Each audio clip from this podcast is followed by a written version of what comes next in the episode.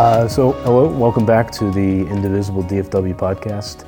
Um, we came out today for the, the Blue Wall Group uh, in, in Lakewood. Uh, they have a weekly meeting, and every week they tend they always try to have a speaker. Um, so, previous speakers we've had Victoria Neave, had Dominique Torres, who's running for city council. Um, tonight, very exciting because they had a, uh, a congressional candidate uh, who's running in District 32, uh, Colin Allred, who I'm sitting with right now.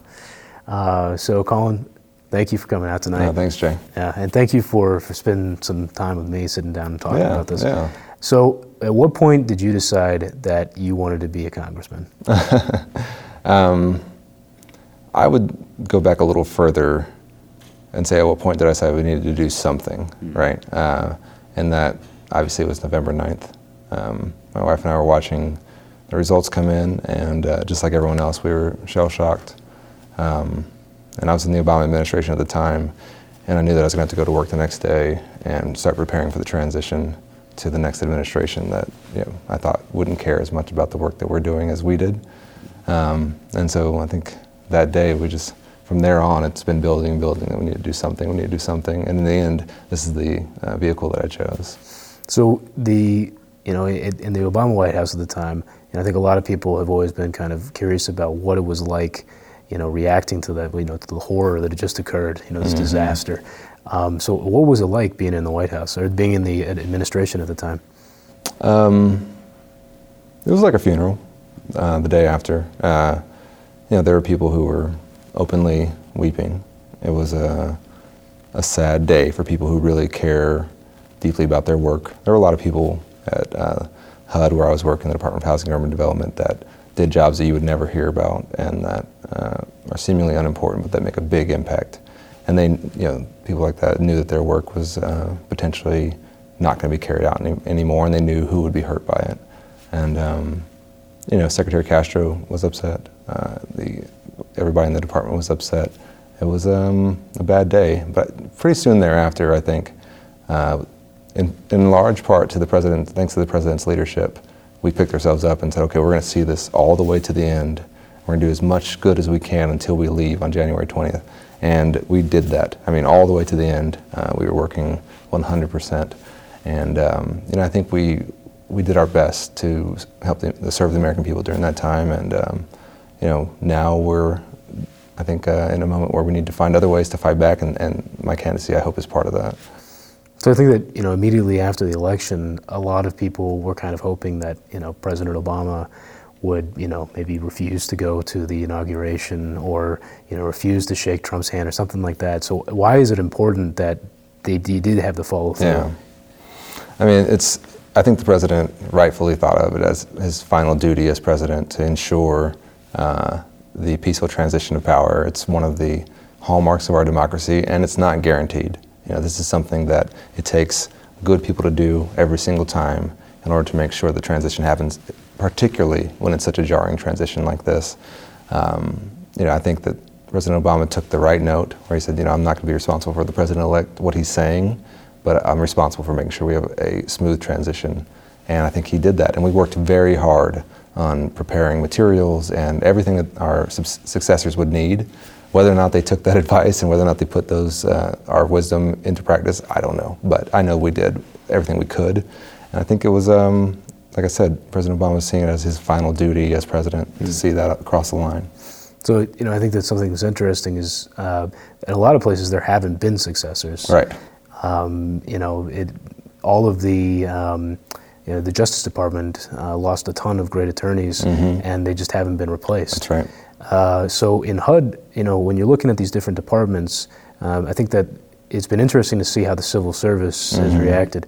So the people that are there today, you know, how are they keeping the lights on when there's no leadership yeah. uh, to, to kind of yeah. push forward?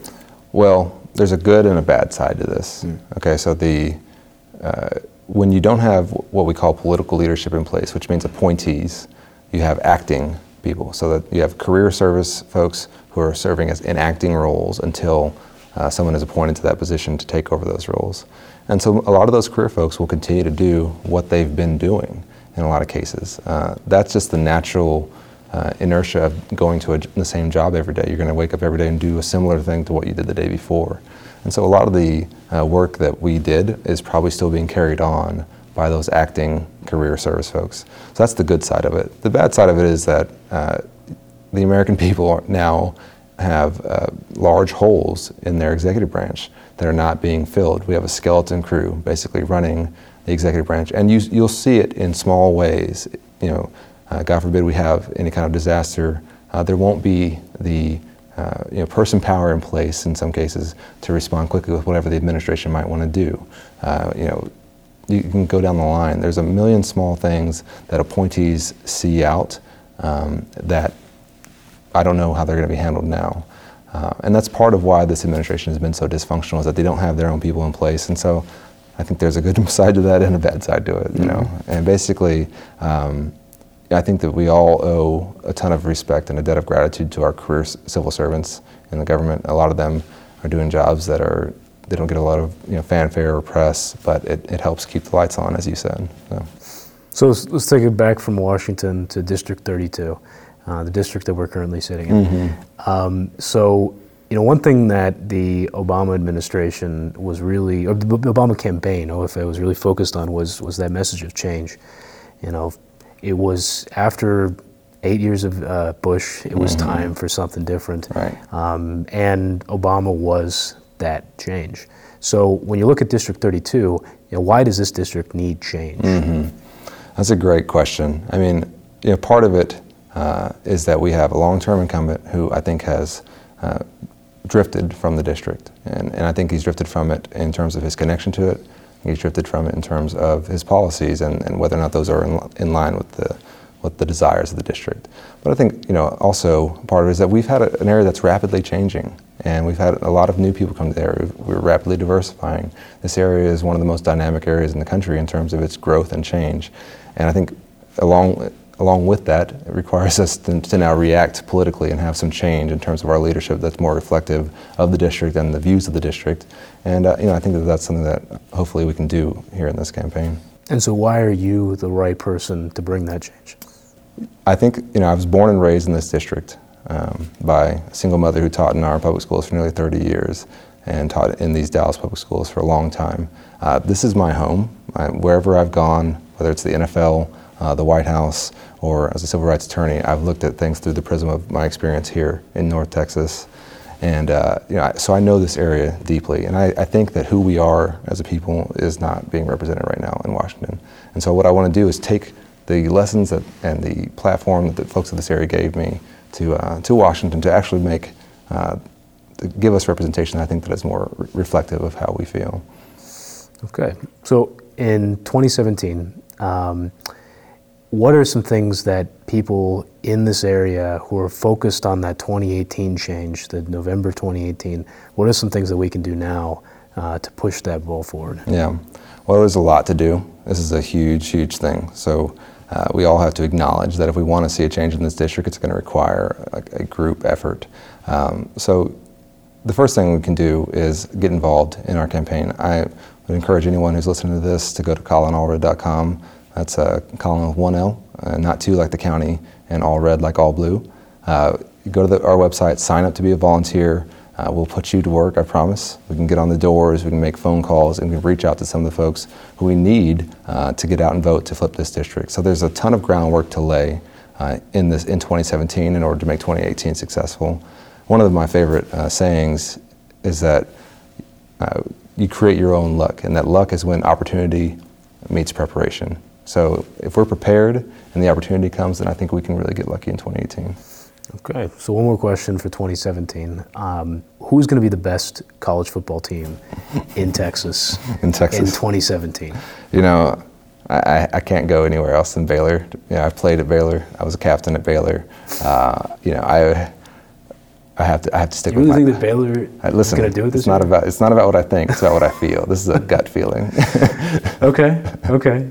I mean, uh, we'll have to see. Um, I'm looking forward to what Tom Herman's going to do at UT. Mm-hmm. But uh, yeah, it'll be interesting. You know, I hope Tom does well there, except when he plays Baylor. Okay. Okay. Um, well, Colin, thanks for uh, Thanks, sticking Jerry. around and chatting with it. us. And uh, if you're interested in finding out more about Colin, go to his website, look him up on Facebook. He's got a lot of interesting stuff there.